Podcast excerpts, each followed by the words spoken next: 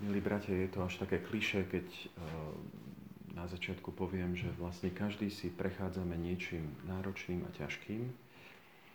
A ten druhý list Korintianom, ktorý sme dnes čítali, tak Pavol v ňom uh, to všetky tie utrpenia a ťažkosti dáva pod jedno slovo a to je súženie, že všetci máme účasť na, na súžení.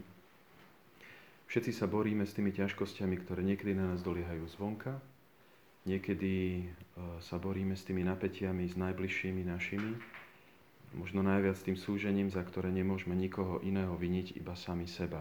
No a pochopiteľne, že v tých ťažkých situáciách e, asi je pochopiteľné, keď reagujeme mm, reakciami, ktoré patria viac tomuto svetu. Či to už je nejaká podráždenosť, nepokoj alebo nejaká zatvrdlivosť.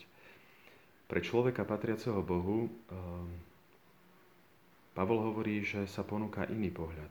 On v tom dnešnom čítaní hovorí, že ak sme teda súžovaní, je to na vašu potechu.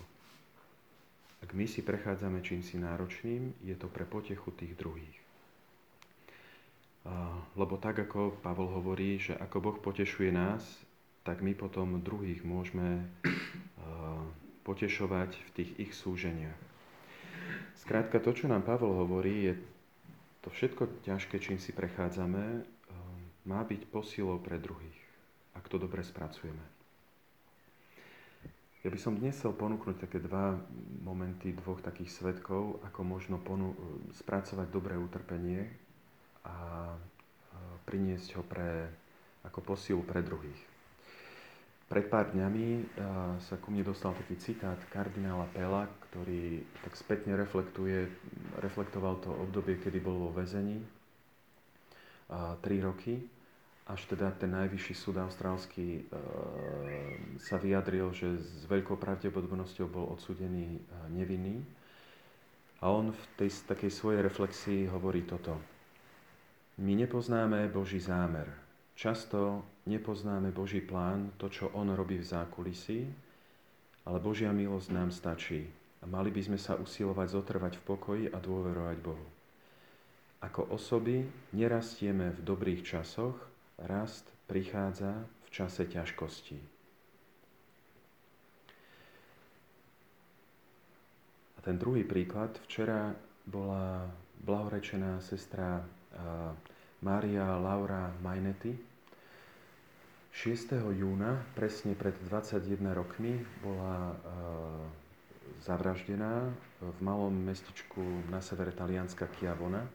Bola to reholná sestra, mala 60 rokov, bola predstavená malej komunity krížových sestier a bola zabita troma dievčatami v, zhruba v takom tínedžerskom veku ktoré v rámci nejakého satanského rituálu eh, chceli zabiť reholnú sestru. Oni ju vylákali do parku s tým, že jedna z nich je tehotná a chcela spáchať potrat. Uh, tak ju vytiahli do takého parku a tam jedna najskôr ju udrela tehlo, potom 19 krát uh, jej uštedrili bodné rany a vyvršili sa tam na nej. To, čo si jedna z tých eh, vrahyň pamätala, je to, že počas celého toho útoku tá, tá 60-ročná sestra opakovala, pane, odpust im, pane, odpust im. Oni si vytrpeli ten svoj trest, už sú na slobode, so zmenenou identitou žijú, žijú v Taliansku. A, ale to je možno taký druhý príklad toho, ako človek, ktorý žije zasveteným životom, má mnoho starostí takých, aké máme my, mnoho napätí zvonku s tými svojimi najbližšími alebo tých, tých ťažkostí, ktoré vychádzajú znútra nášho srdca. A podľa toho, ako sa postavíme k tým ťažkostiam, my sa pripravujeme na ten moment, kedy uh, možno máme byť verní uh, nie len v tom malom, ale aj v tom veľkom. Ja myslím, že obidvaja títo svetkovia dobre porozumeli tým blahoslavenstvám, ktoré sme dnes čítali, lebo sami si nimi prešli. To súženie, tie ťažkosti, tie budú stále. Je naše postoje v nich, to už je tá naša zodpovednosť. My si stále môžeme zvoliť, ako zareagujeme.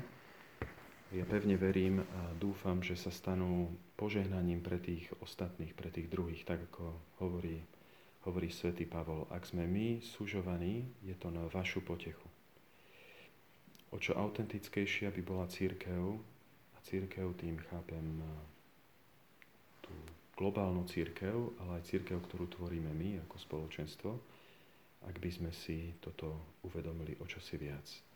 Prosme, aby nám Pán Boh dal tú milosť, ktorá jediná je schopná z nás urobiť mužov Evanielia, mužov 8 blahoslavenstiev.